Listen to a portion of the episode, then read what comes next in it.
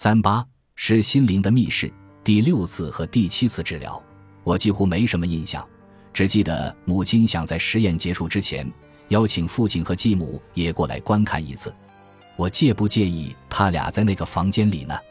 我觉得倒没什么好介意的，只是觉得诊所的人心里会嘀咕：难道他真的把整个南方州都带来了？平心而论，继母有时候可以在无意之间就说出让人哈哈大笑的话来。好吧，不是有的时候，而是总是这样。我对他最初的印象是在他们家的客厅里，在田纳西州的阿灵顿。当时我正在看一个早间新闻节目，他从客厅里走过，看见布莱恩特·冈贝尔在采访某个电影明星，便说：“知道吗？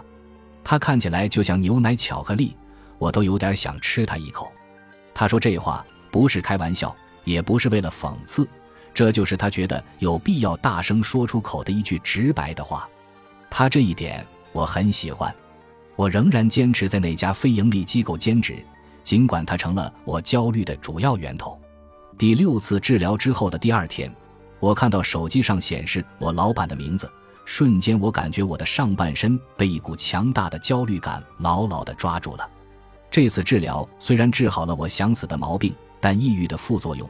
条件反射式的焦虑依然是我要学会应对的问题。当我感觉那股强烈的情绪来袭时，我立马给我的心理医生打电话预约了一次见面。我需要更多的外界支持，帮助我离开那份工作。应对焦虑就意味着我要学会说不，意味着我要跟别人起冲突，意味着我要彻底扭转某些一辈子的行为习惯。我如果辞去那份工作，就除掉了生活中最大的压力来源。关于这一点，我非常清楚。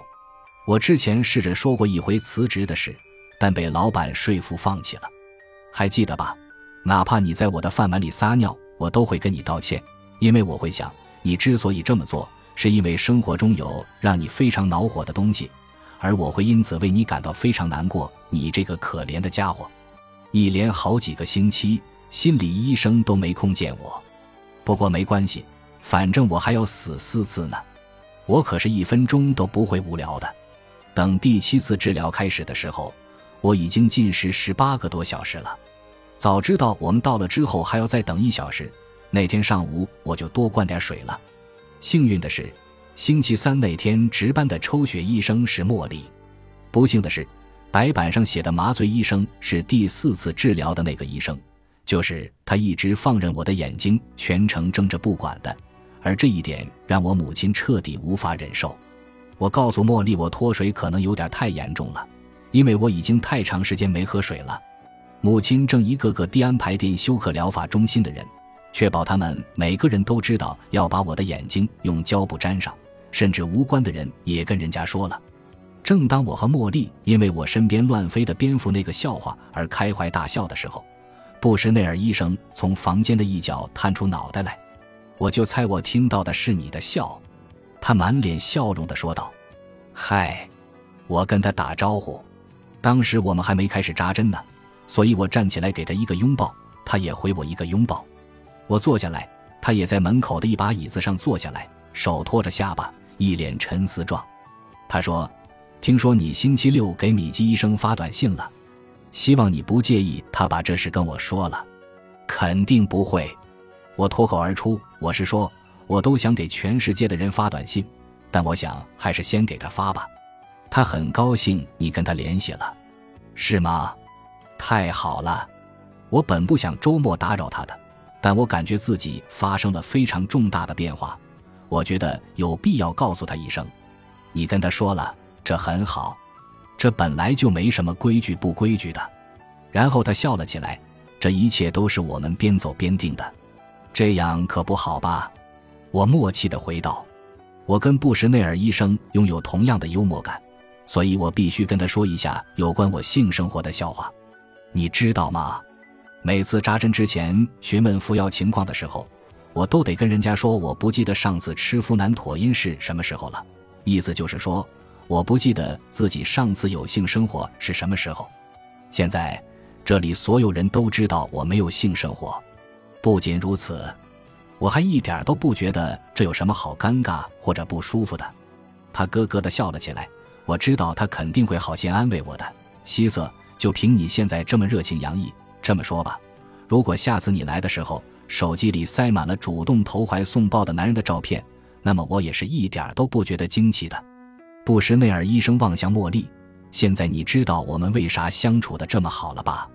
茉莉点点头，笑了。我没跟他俩说，在经过这么长时间之后，我其实还亲了一个人呢。我觉得他俩可能不会明白这对我有多么重要。虽然严格来讲那次根本算不上约会，但我没有想要逃离的念头。我愿意待在别人旁边了。他没有让我感觉想死，而且几天过去了，那次亲吻的感觉依然在，即便这只是因为他让我感觉充满了希望。你们继续忙吧，布什内尔医生说着便站了起来。我只是听到你的声音了。忍不住过来跟你打个招呼，看到你现在这个样子，可真好。他从我旁边走过，捏了一下我左边的肩膀，然后离开了这个房间。大概一个半小时之后，在经历了轮床、温暖的毛毯、电极片、那一大瓶异丙酚，还有我母亲不停地叮嘱人家：“你们一定要把他的眼睛粘上，好吧？”的声音，我醒来了，眨了几次眼才能看清楚。我大声叫道：“我妈妈嫁给了撒旦！”等下回他来的时候，你们就明白我妈妈为什么要跟他离婚了。我母亲一再确认我没什么事。后来我说对了名字，然后很自信地跟医生说今年是一九七九年。时至今日，我们已经习惯了每次都要有这个尴尬的回合，这都成了一个传统了，已经跟麻醉一样成了这次治疗的一部分。我的脑子里闪过一个个数字，然后我突然意识到，哦，等下。今年是二零一七年，当我从醉酒的状态中醒来的时候，我看向继父，他坐在我左边。罗布，我不敢相信，我刚才竟然那样说我父亲。下回我父亲来的时候，请一定记得，除了把我的眼睛粘上，把我的嘴巴也粘上。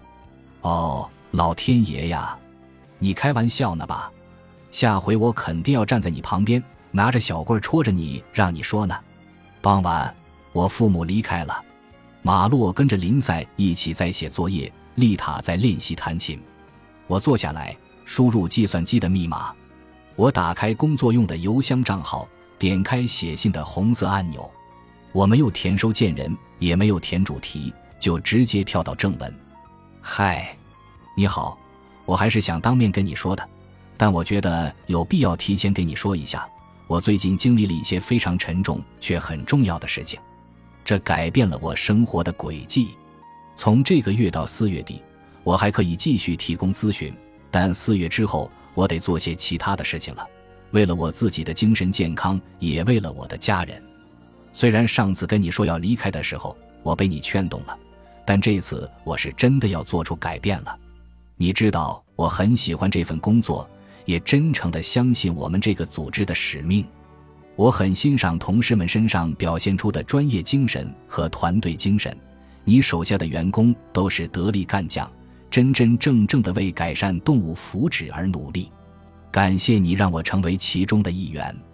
我很愿意咱们约个时间坐下来好好谈一谈。所以，请跟我说下你什么时间合适。只剩下三次治疗了，所以我想写下一些东西。眼看着这项研究马上就要结束了。我内心有一种紧迫感，这和惊慌或焦虑的那种紧迫感完全不是一回事。它让我觉得自己有力量开始做出必要的改变。趁着此刻我身体的每寸肌肤都充满了光明的劲儿，我闭上眼，想象着接下来的一周在我眼前一一展开。有句老话是这么说的：“今天是你余生的第一天。”每当有人满脸真诚的这样说的时候，我都想拿个耙子搂他们一下。我们都知道今天是余生的第一天，但这并不意味着折磨着我们，让我们痛苦的问题会自然而然的消失。但当我坐在电脑桌前，写下一封离职的提前通知邮件给我老板的时候，这封邮件发出去就意味着我不再有稳定的薪水，也意味着我不用再年年月月的赶着付账单。那时，我感觉这是我生命的第二次机会。这是一个多么光辉灿烂的礼物啊！刚开始一想到不再有薪水，我连着好几个月都焦虑的不得了。不过，如今这个想法不会再让我感到害怕了。他已经无法掌控我了，他甚至已经不是我会考虑的一件事情了。